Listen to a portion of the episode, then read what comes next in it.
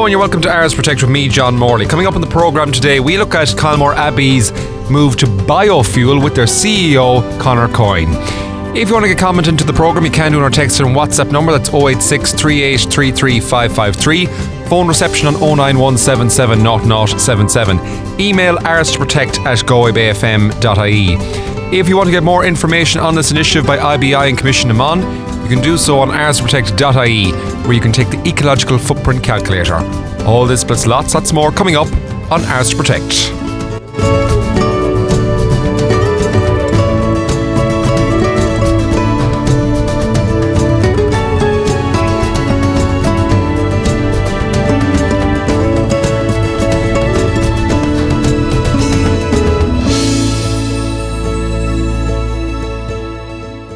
And a very good morning to you. Welcome into today's programme. Delighted to say I'm joined in studio by Conor Coyne, who is Kylemore Abbey's CEO. Conor, good morning. Good morning. How are you? Thank you for joining us on Ours to Protect. And there was some great news in Kylemore Abbey recently, there just last month, as he had this historic Connemara landmark uh, going green. Kylemore Abbey takes strides towards sustainability. Talk to us about the partnership you've developed there in terms of going more sustainable in Kylemore Abbey. Yeah. Hi, how are you? Yeah, so um, in Kylemore Abbey, I suppose we're in a never ending journey to be more um, ecologically aware, more environmentally friendly, and continuing our path in terms of sustainability.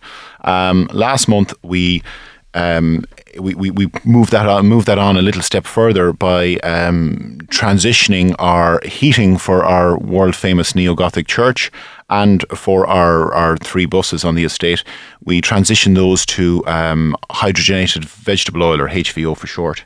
And for us, that's a huge step forward in terms of um, cutting down by by approximately uh, ninety uh, percent our carbon footprint from the operation of these.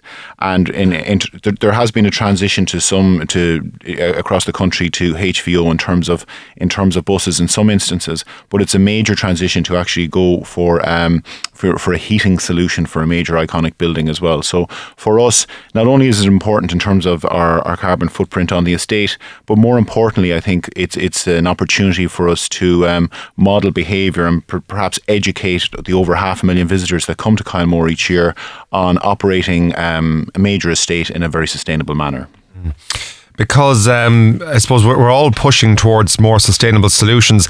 Does it also help your pockets as well, or are you taking a hit to be more sustainable?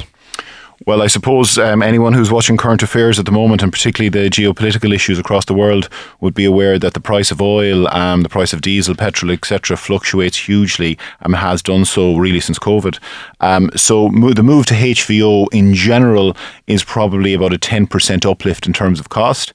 But from time to time, when the price of oil oil goes up, it actually nearly nearly breaks even. But in terms of a 10% uplift in terms of cost, for us, it's an investment worth making because um, we believe that it's incumbent on us all to to to to do whatever we can to uh, lessen our carbon footprint. And furthermore, I think what's important to say about hydrogenated vegetable oil or HVO it's not an end goal in itself. It's not the uh, it's not the ultimate solution. It it's a transition towards um, even more sustainable models in the future, whether that would be hydrogen cell or or electric or whatever the case may be. Um, for us to go electric with our buses is just a step too far in terms of cost. I mean, you'd be looking at about half a million a bus, and that's that's probably something that's a, a little bit too far for us at this stage. But it's a very good first step in terms of kind of getting ninety percent of the, the way there at ten percent extra cost. And you're in a beautiful part of the county as well, immersed in nature. I know this is part of a wider sustainability push you're doing there in Abbey. Very much so, actually. Um, uh, we, we have a number of different initiatives um, which all come together towards being part of that, that sustainable um, ethos that we have in Kylemore, which is very much influenced by the Benedictine community and their ethos in terms of stewardship um, uh, in Kylemore Abbey. So, just to give you a few examples, over the last couple of years, we've totally eradicated the use of plastic bottles on the estate, and that's a reduction of 79,000 bottles per annum. Um, we have um, a, a, very major winter uh, winter based uh, program of the removal of invasive species, particularly uh, rhododendron, and that is to enable our um, historic oak woodlands to thrive and to flourish once more. Uh, we have a major tree planting program which happens annually, and we, are looking at planting a thousand trees over the next five years.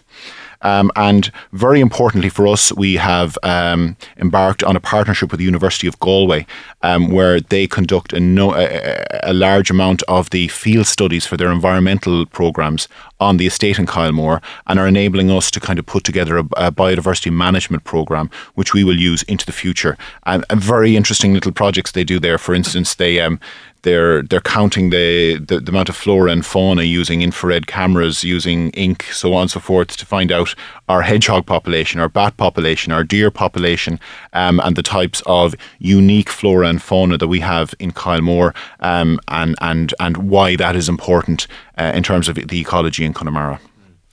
I'll go back to the biofuel again because where did that actually come from? The, the, the move towards it, or where did you hear about it, or how did it come about? it's an interesting story, actually. As they say in Galway, an awful lot starts at the Galway races.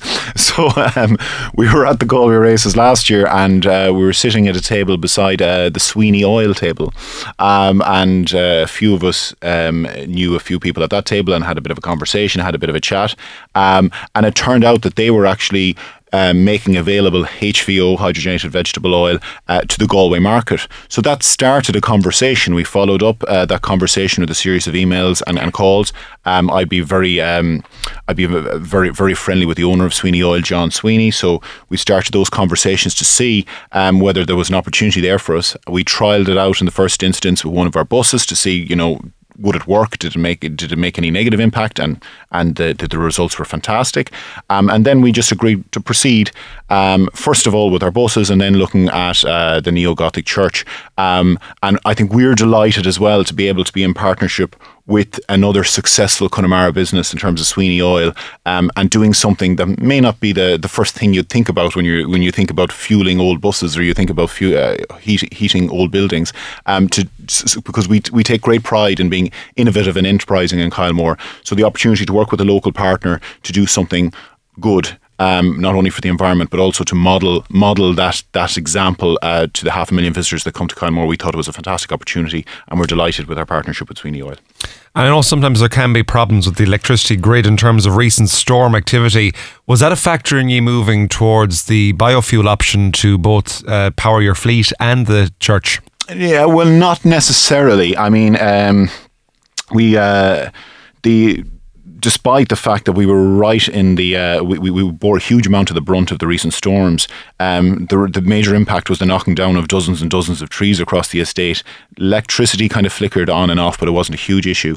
But we would, um, we would in the long term like to be in a position where we were, we're, we're more um, reliant or dependent on the generation of electricity on site through the use of solar um, ground mounted solar units or small solar farms unfortunately, planning can be very, very difficult for that, um, which is a bit of a conundrum because you're trying to go green and trying to go sustainable, um, but actually the kind of considerations around the environment for planning are kind of a, a yin and a yang to that. But eventually we'll get there. Um, but uh, so, so, so in terms of the electrical grid, that's not really an issue. But we, uh, as I said, we do hope to probably be, become a bit more self sufficient in terms of electricity into the future. And do you finally do you have any advice for anyone considering uh, using biofuel in their business or in their home, indeed, as well? Yeah, so I mean, I know every business um, watches the bottom line, and costs are always very, very imperative. But I will say that um, there's. Uh, despite the fact you might you may have a small little bit of an uplift in the initial cost, and I do expect costs to go down as this becomes a bit a lot more popular into the future. Um, it is important to make a first step, and it's not a, it's not a huge extra expense. I'm sure there's efficiencies that can be driven elsewhere to enable it, but if you do something like that, it becomes a bit of a, a, a bit of a milestone or a bit of a landmark for an organization and something very, very tangible that everybody within the organization can kind of grab onto and, and actually see that you're taking seriously the idea of sustainability and, and environmental protection. So I would really encourage it. Um, it's great that there's a, a, local business that's able to provide such a solution. So I, I think it's all good. And it's, as I said, it's a transition towards what will be ultimately um, other, other solutions in 5, 10, 15, 20 years year's time. Conor Coyne, the CEO of Kylemore Abbey, thank you for joining us on Ours to Protect. Thanks very much. And that is all from this week's edition of Ours to Protect. Join us next Thursday at half past 11 for more environmental programming.